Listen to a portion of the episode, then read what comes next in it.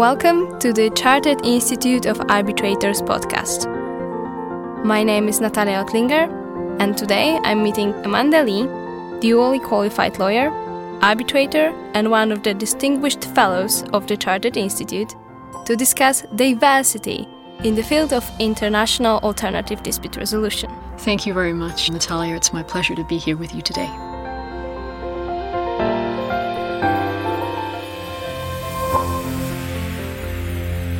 As we all know, disputes arise everywhere, between people of different colors, ethnicities, genders, and backgrounds. Dispute resolution, in the form of arbitration or mediation, is an extremely international practice. Every year, a larger and larger number of cases are being resolved across multiple jurisdictions, involving parties from all over the world. It should therefore follow that the group of decision makers reflects the diverse community of arbitration users. However, the faces of councils leading legal teams and of the arbitral tribunals are overwhelmingly white, Anglo-European or American, and male. That's why I'm here today with Mandy, who is a dedicated advocate of diversity in ADR, to discuss the scale, origins, and potential solutions to this problem. So let's start with the basics. How would you describe the scope of the problem of diversity, Mandy? What do you think about the disproportion? Well, determining the scope of this problem raises a number of challenges, and it's really important to keep in mind that many parties choose certain types of ADR because they're keen to resolve their dispute in a private forum. We're not left entirely in the dark, though.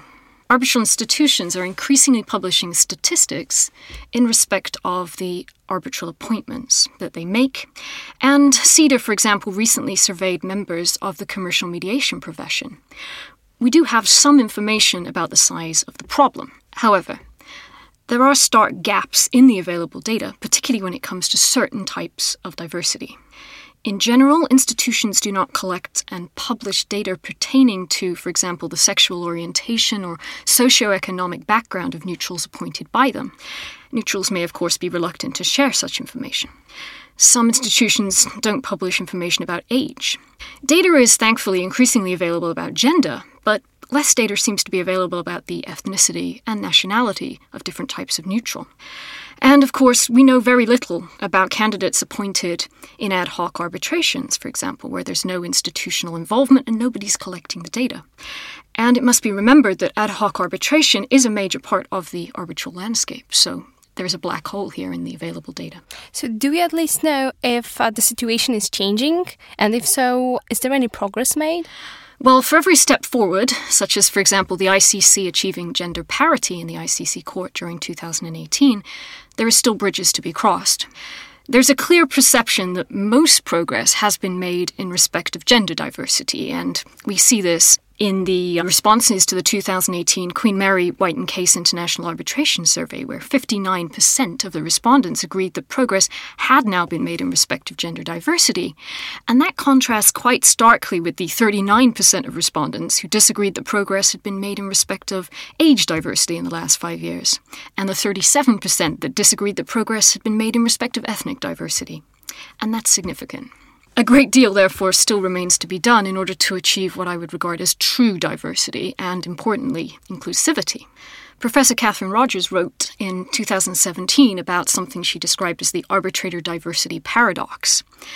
The clear consensus in the international arbitration community seems to be that there is a lack of diversity, but the results of surveys such as the 2017 BLP Diversity Survey indicates that there is an apparent inability to translate such consensus into a greater diversity in appointments. That makes it hard to determine progress. So there seems to be an agreement that the problem exists, but do we have the statistics to see the scale of the problem?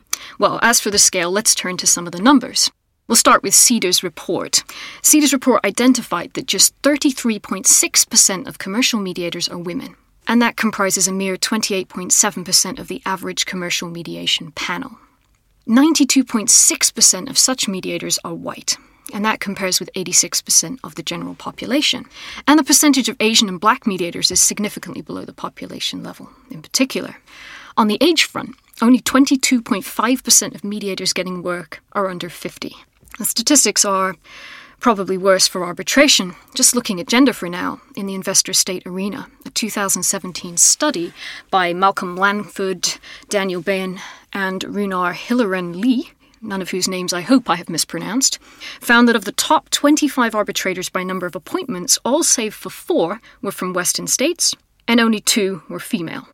Looking at commercial arbitration a little bit more generally, and institutional appointments in particular, 23% of all appointments by the LCIA in 2018 were of female arbitrators, with 43% of those selected by the LCIA court.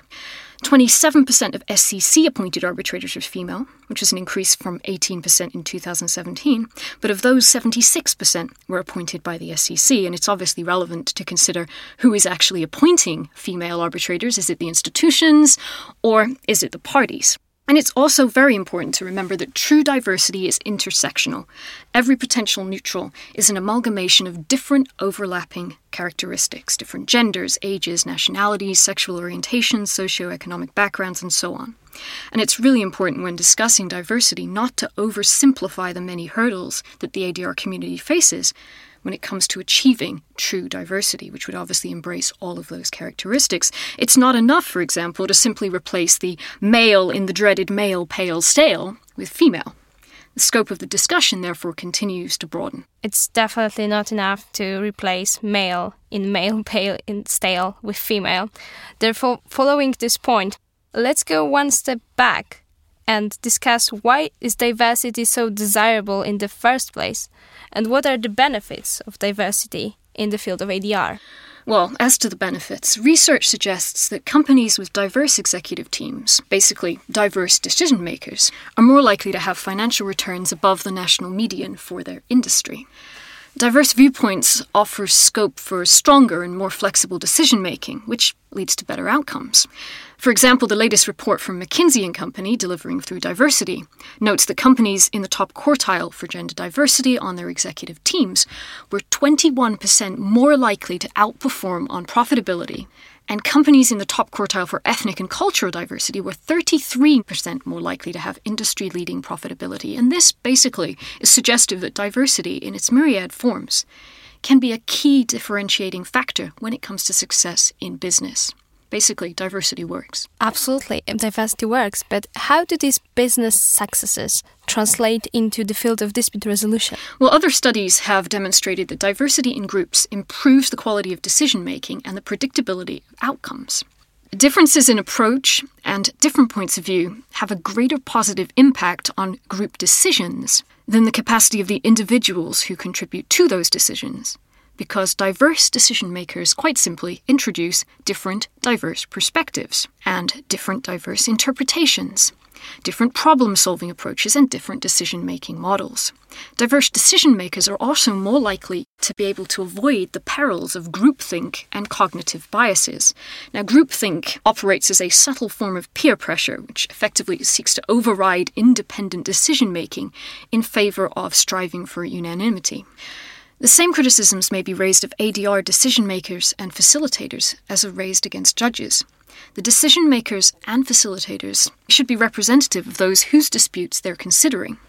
And this means that they should reflect, arguably, the institutions, communities, and parties whose disputes they must consider.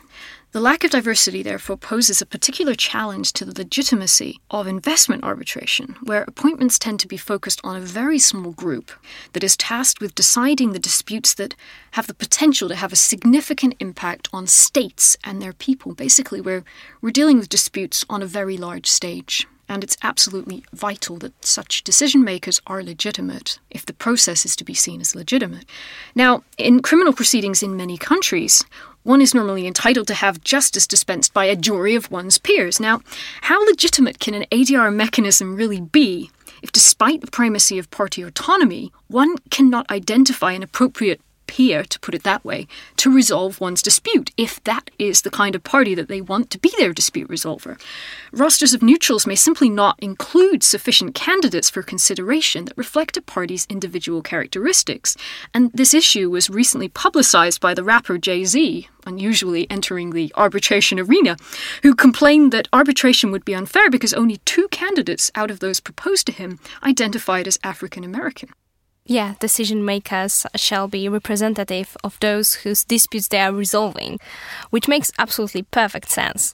So why is it currently not the case? Could you tell us more about the origins of the problem? When appointing an arbitrator, or frankly, any other type of neutral, the reality is that one simply wants to choose the best person for the job, regardless of gender, age, ethnic background, and so on. Now, when it comes to identifying that person, the reality is that law firms are unlikely to face criticism for proposing a list of safe, well-known, and well-established potential candidates to their clients. If clients are not presented with diverse candidates, which was less the case historically, then they're unlikely to select diverse arbitrators. And when it comes to institutional appointments, many institutions simply do not have sufficiently diverse rosters from which to select in any event, and that necessarily limits the number of diverse appointees who are available to be nominated and appointed anyway. Okay, so you mentioned that law firms usually suggest well-established practitioners as safe choices. But how do they know about this person's performance in the previous proceedings, while arbitrations are, by definition, confidential? Well, things are beginning to change a little bit, but historically, data-driven decision-making in arbitrator selection was particularly difficult because there's quite simply a lack of information publicly available. And word of mouth remains a key source of data. If you want to know if somebody is a good arbitrator, you pick up the phone, you speak to one of your contacts, and you say, have you sat with this person? Are they any good? Initiatives such as arbitrator intelligence are taking steps to try and increase the amount of information available about arbitrators, with a view to increasing transparency and promoting diversity, but obviously it's going to take time for sufficient data to be collected and to become available about less established and more diverse candidates. So yes, the amount of data is increasing, but at present there's still a lot of information about diverse candidates we simply don't know. Now, of course, we cannot underestimate the role played by both conscious biases and unconscious biases. Those identifying potential neutrals, whether law firms, institutions, or co-arbitrators, were arguably historically less aware of the need to identify their own biases in order to counteract them, those unconscious attitudes that need to be challenged. If you simply don't know that you think in a particular way about a particular type of person, you're not going to check your conduct. For example, numerous studies have shown that attitudes to things like publications and resumes differ depending on whether or not the reviewer is aware of the gender of the author of those particular studies. It's very clear that unconscious biases play a big role. Let's focus on gender diversity then for a while. In your opinion, what are the key factors causing such huge disproportion between female and male appointments? Well, from a gender diversity perspective, I'm going to focus on two key explanations for the lack of successful female neutrals. By successful, I don't mean brilliant and fantastic, because there's lots of those out there. It's just people don't always know that they're out there and ready to be appointed. The first is unconscious bias, which I've already mentioned. And the second is quite simply the lack of senior female practitioners in the pool from which to select. And this is often attributed to a phenomenon known as pipeline leak. There's a lack of senior female role models in certain industries, for example. There's a lack of flexible working hours in some law firms and other professional environments. There are certain challenges that can be attributed to the difficulties inherent in balancing career and childcare, and those are burdens that often fall disproportionately on female practitioners. I'm not saying there's not lots of great fathers out there who are rising to the challenge, but these are things that are often a focus for potential female neutrals in particular, and they contribute to the pipeline leak issue. Now, law firms obviously bear their share of responsibility here because they're not, in many cases, creating an environment where female practitioners can progress to a level of seniority where they're likely to be considered for appointment as neutrals. And if things are to change, then law firms have a clear responsibility to act here. How about geographical diversity? We mentioned at the beginning that regardless of the geographical location of the disputes and the parties involved, arbitrators usually come from Western Europe or North America. Well, from a geographical diversity perspective, despite studies such as the 2018 SOAS Arbitration in Africa survey demonstrating that such conclusions are without foundation, I would suggest, there is unfortunately a perception that there's a lack of sufficient training and education of neutrals in developing countries, with the result that parties from such countries continue to appoint from the pool of, to put it bluntly, usual suspects. I'm not obviously trying to suggest that's the only reason for a lack of geographical diversity, but it is one of the contributing factors. And sticking with Africa as an example, it's clear that although there has been a significant increase in the number of FDI disputes arising in sub-Saharan Africa in recent years, the vast majority of those cases are not being resolved by African arbitrators. They're being resolved by those arbitrators from Western Europe and North America to which you've referred. And this, frankly, needs to change if we are to see true geographical diversity in the future. This absolutely needs to change. So let's discuss potential solutions to the current situation.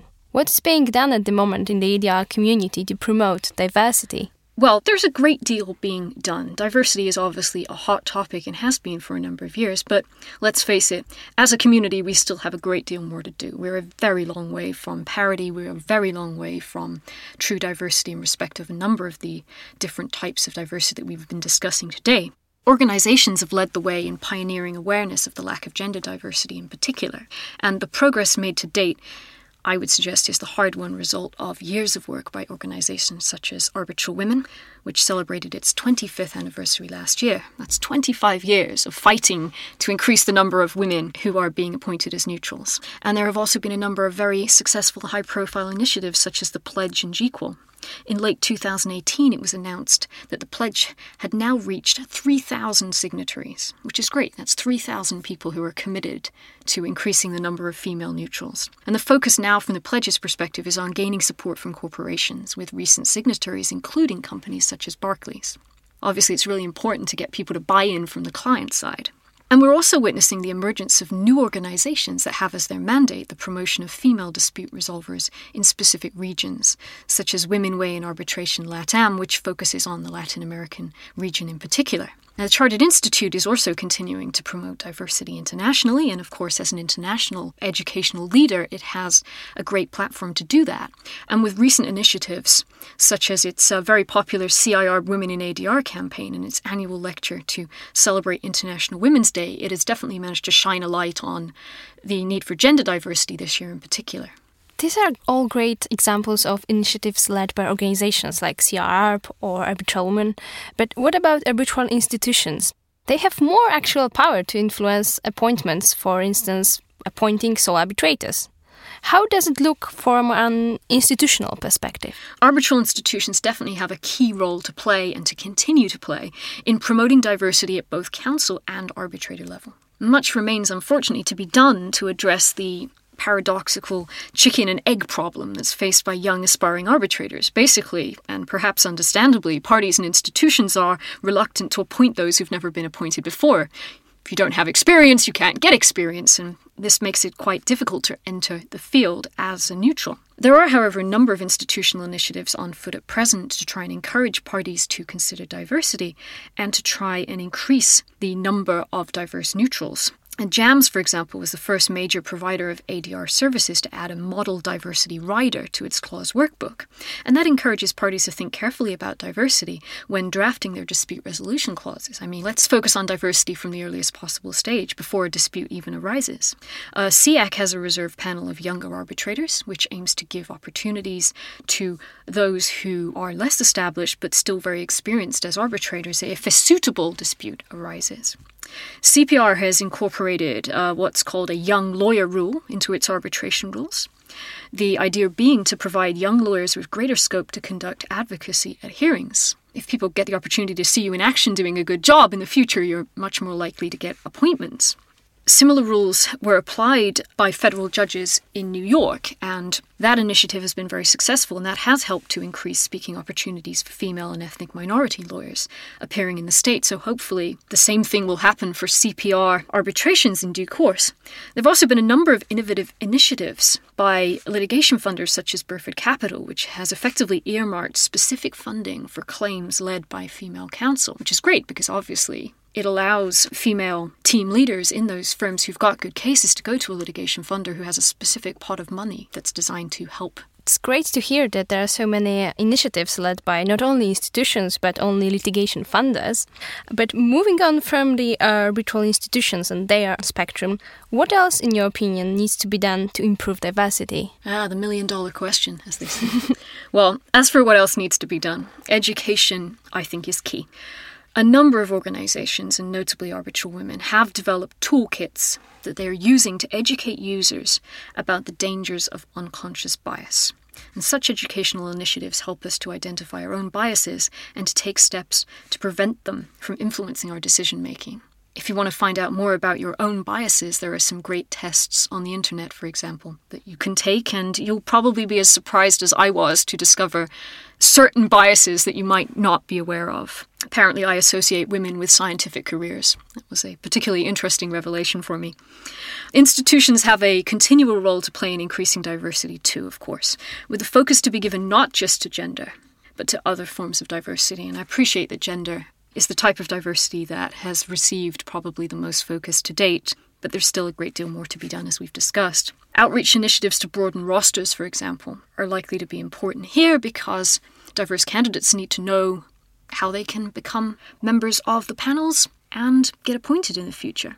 Law firms, of course, have a vital role to play in identifying suitable candidates for appointment and persuading their clients that the best person for the job, and I use that in sort of inverted commas terms, the best person for the job may not always be the most obvious. Users are increasingly indicating that diversity is a priority for them. And this is evidenced, for example, by letters that have been signed by US and UK General Counsel. I mean, it's not that clients are not interested in diversity. It's definitely something that they are keen on. And time will tell whether this attitude eventually translates into higher numbers of diverse arbitrators and diverse mediators in the future. But law firms really do have a key role to play in educating their clients about the benefits of diversity from a decision-making perspective as well. The responsibility of law firms does not stop there. It is really incumbent on law firms to foster an environment in which diverse counsel can progress to partnership. There's some statistics in this area as well, which are a little bit depressing.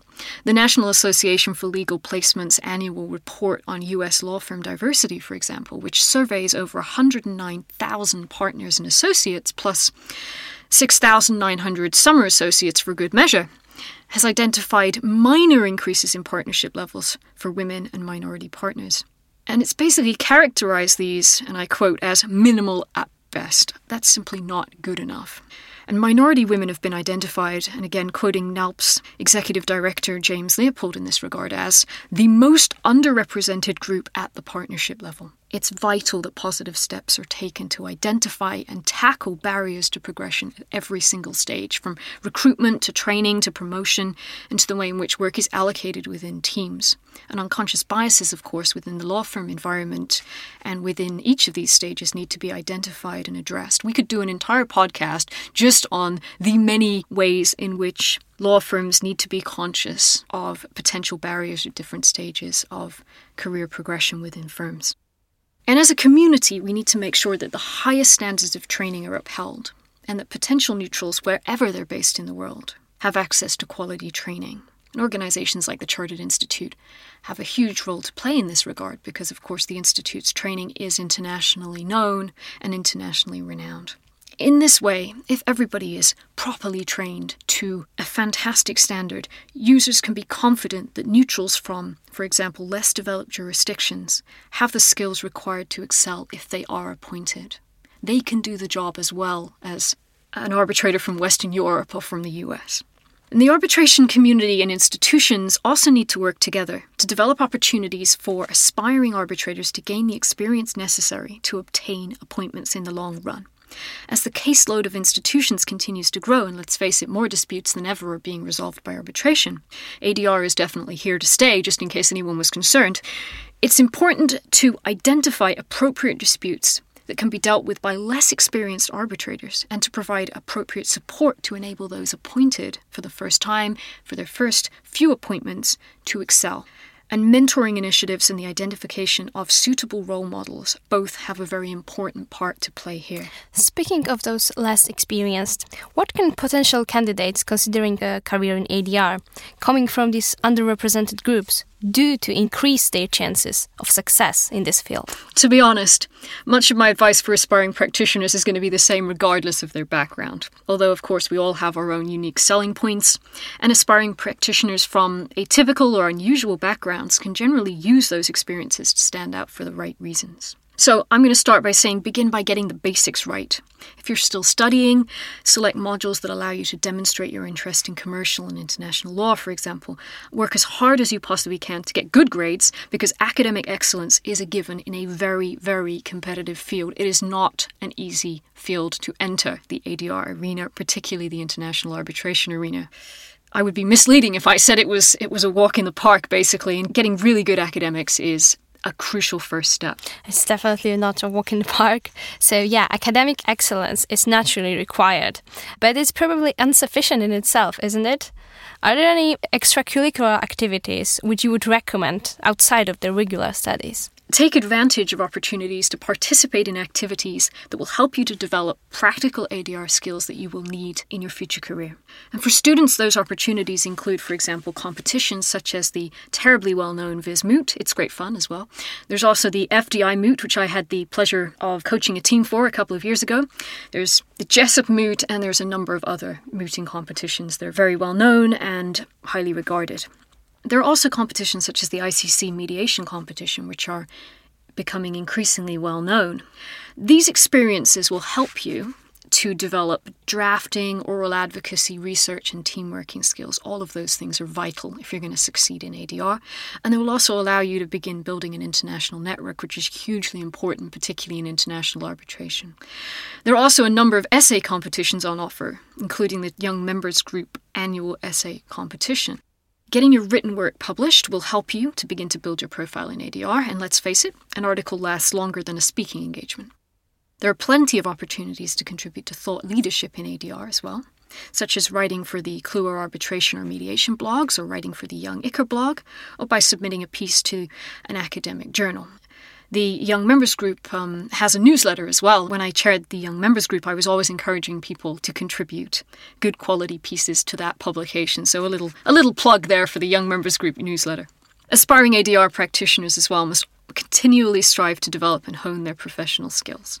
Now, again, institutions such as the Chartered Institute, the ICC as well, and other organizations offer arbitration-specific courses that allow candidates to obtain internationally recognized certification of their knowledge. Students can start with a free online introduction to ADR course if you sign up for free student membership of the Chartered Institute, and obviously there are lots of other organizations that offer similar sorts of opportunities to develop your skills. A number of universities also run summer schools, for example, for those who are particularly interested in the field. So there's plenty of extracurricular activity. If getting good academics is not filling your time, there's a lot more that you can be doing. Absolutely. So the courses are definitely a solid foundation of the skills and knowledge, but it is often said that practice makes perfect. So what would you recommend to aspiring practitioners to do in order to gain relevant experience in the field? There's lots of different opportunities on offer. Some are associateships, internships, work experience placements in the field of ADR. All of these offer invaluable opportunities to gain an insight into the inner workings of a dispute resolution practice, an arbitral institution, or an NGO. There is, however, significant competition for places, so it's important to think very carefully about your applications and work out what you have to offer if you do choose to apply. And make sure, of course, that you apply many months in advance. In addition, don't underestimate the value of obtaining experience in firms that have a mixed litigation and arbitration practice, or that handle specific types of ad hoc arbitration work, of which there is, of course, a great deal in London. Such work is likely to broaden your ADR knowledge, and it'll introduce opportunities to experience mediation, construction adjudication, negotiation, and more.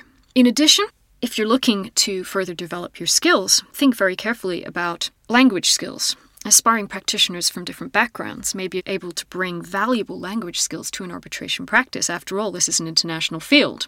Spanish, Portuguese, Russian, Mandarin, French, German, Arabic, and more are increasingly being sought after by arbitration practices. So if you've got some time, work on your language skills. It's likely to be invaluable in the future. Language skills and taking other opportunities are indeed very important, but first somebody needs to know about these opportunities. So what would you advise someone to become more involved in the dispute resolution community in general? Well, I think networking is invaluable for young and aspiring practitioners. I mean, it's invaluable for those at every stage of their careers, but it's particularly valuable for those from atypical backgrounds. Finding your place in the international ADR community is extremely important. You need to find mentors, you need to find role models, you need to make those connections. So join organizations such as the Chartered Institute and Arbitral Women, which offer supportive worldwide membership communities and opportunities to participate in initiatives and events at different levels. There's events for young practitioners, there's events for more senior practitioners, there's general all-embracing events, the list goes on. In addition, make sure that you join the young practitioner groups of arbitral institutions and that you actually attend the events and participate in the initiatives that they're offering. Don't just join and sit back and wait for opportunities to come to you. I usually say to students who ask me about developing their careers in arbitration, what would you have done differently when you were younger? And I generally say I would have said yes to more opportunities. When people asked if I wanted to do something, I should have said yes. Apply to join those committees. Offer to speak, offer to help organize events, and basically just say yes to opportunities to get more involved. Yes, of course, it's got a time requirement, and we're all very busy, but these are experiences you can't buy, and it's definitely worth getting involved. And if you come from a jurisdiction with no established ADR groups, then you know what? Consider establishing an informal networking group of your own. Sometimes we have to make our own opportunities. So I encourage everybody to go out there and use their initiative to find ways of capitalizing on their own unique selling points. You can use networking to find informal mentors, and you can also apply to join more formal mentoring schemes. And I always encourage people to have more than one mentor. There is value in diverse viewpoints, as we've already discussed. Young ICA, Arbitral Women, Young ITA, and the CEA all offer mentorship schemes. Some of those, of course, focus specifically on women. Others focus on young practitioners across the globe. So I definitely encourage anyone interested in the field to consider applying for those schemes. New schemes are springing up everywhere all the time, so keep your eyes open for opportunities in your jurisdiction and beyond. The insights of mentors from different walks of life are likely to be absolutely invaluable to those seeking to progress, particularly if you come from an underrepresented group in the field. You might not be able to find a high-profile arbitrator who is in exactly the same position as you are, from exactly the same background. But you know what? Experience is transferable, and finding mentors whose insights are valuable is very, very important. Last but not least, do not underestimate the value of social media to help you connect with and identify opportunities and informal mentors from all over the world. Let's face it, if you can't afford to travel, you can reach an international audience from your desk by sharing articles, news, and insights via social media. Now, some people would say, I probably spend far too much time on social media sharing random musings on arbitration issues, but I've met some wonderful people by doing that. I've been able to obtain some invaluable experiences, and so use social media professionally. It's not Facebook. Use it professionally.